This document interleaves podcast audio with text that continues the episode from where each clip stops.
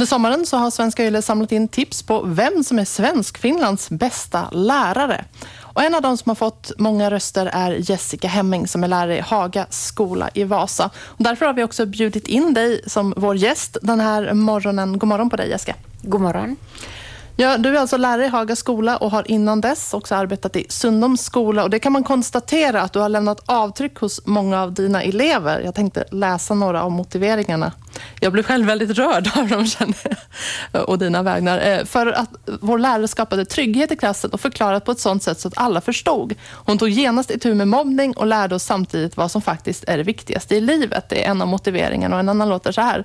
Tack för att du gjorde så att jag fick kompisar. Önskar att alla elever i världen fick känna samma trygghet som vi fick med Jessica. Så lyder alltså två av de här motiveringarna. Hur känns det för dig att höra de här? No, jag blir förstås oerhört rörd och väldigt tacksam. Har aldrig kunnat förvänta mig en sån här feedback. Ska man sätta betyg på en lärare så är nog det här det bästa betyget man kan få. Ja, kan du berätta, vad betyder läraryrket för dig? Vad innebär det att vara lärare? Att vara lärare så innebär inte endast för mig att lära ut, utan också att varje enskild elev så får känna sig trygg och faktiskt ska hitta sig själv. Trygg i sig själv och trygg i grupp.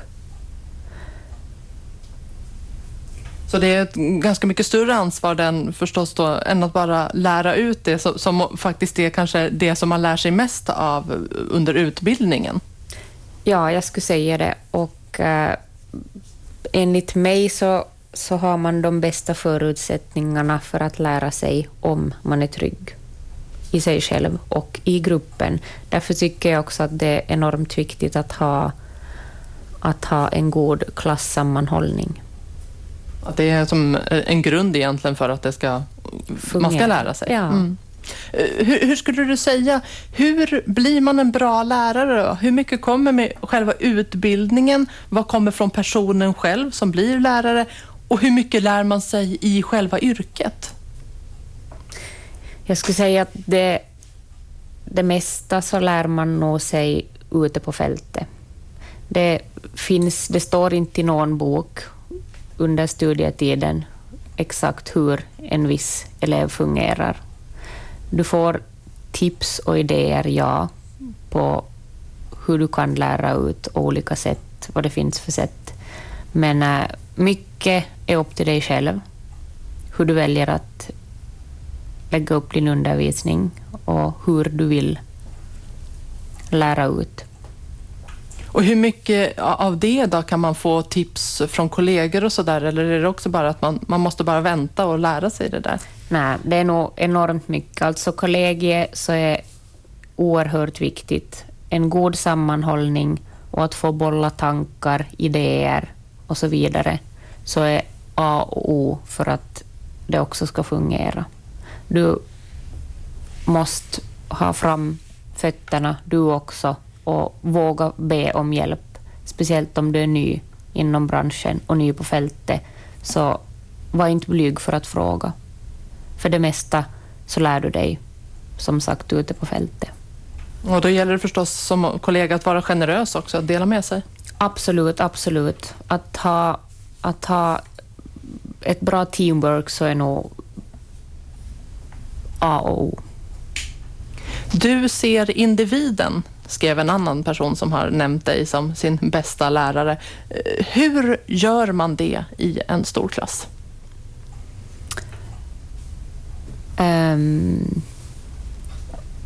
Det tror jag också är mycket upp till varje enskild lärare.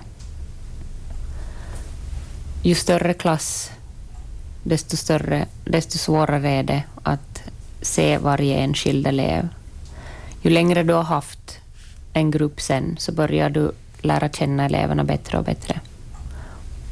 Och vet hur de fungerar. Och därför tycker jag också att det är otroligt viktigt det här med att bygga upp en god klassammanhållning för att de ska bli trygga. Och då är det också lättare sen att se vad heter det, varje enskild elev. Och har eleverna sen förtroende för dig, så kommer de också lätt fram och berättar åt dig om det är någonting som inte är okej, som inte känns bra för dem eller för någon annan väns. Ja, för någon annan väns, vad heter det, sida. När man läser de här motiveringarna så handlar det ju om så mycket mer än lärande, precis som du har sagt, att det är inte bara att lära ut, att vara lärare. Och det verkar som att du på många sätt också har påverkat dina elevers liv. Vad tänker du att lärarrollen har en så stor betydelse för många som träffar den här läraren? Ja, det har jag ju gjort med vett och vilja. Det första året, alltid det första året, om jag har den turen att få jobba en längre tid med en viss klass eller grupp, så vill jag alltid börja med att jobba för den där klassammanhållningen. Just för att de ska lära känna mig, så att jag ska lära känna dem. För som jag sa tidigare, är man trygg i sig själv och i gruppen, så har man också bättre förutsättningar för att lära sig.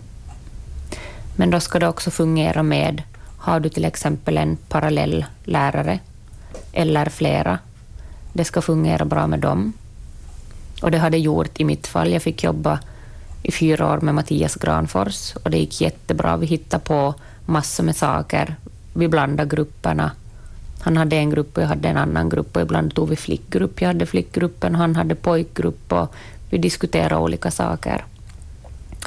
Och hittade på faktiskt jättemycket roligt med eleverna. En mattelektion så behöver inte vara tråkig. Du kan gå ut och ha matematik och lära dig samtidigt genom att, vad ska jag hitta på, rita upp olika figurer ute och räkna aran eller annat. Så det är nog väldigt mycket upp till dig själv också, hur du lägger upp undervisningen. Det gäller att vara kreativ och komma på nya sätt och sådär. Men det märks på dig att du investerar väldigt mycket i ditt arbete. Kan du lämna ditt arbete på jobbet, så att säga? Eller är det någonting du tar med dig hem? Får du vara ledig någon gång? Ja, jag får nog vara ledig. Det får jag. Men jag satsar väldigt mycket sen då jag en gång är på jobb, så då är jag verkligen på jobb. Du har fått många fina motiveringar. Jag hoppas att du har tagit dig tid att läsa alla dem. Har du någon hälsning till dina gamla elever?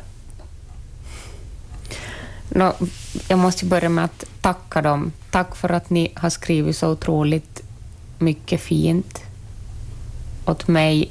Och det här var det bästa betyget som jag kunde få av dem. Och jag läste också att ni skrev att ni saknar mig, och jag saknar er. Och vi fortsätter att hålla kontakten, för vi har kontakt ännu idag. Tack, Jessica Hemming.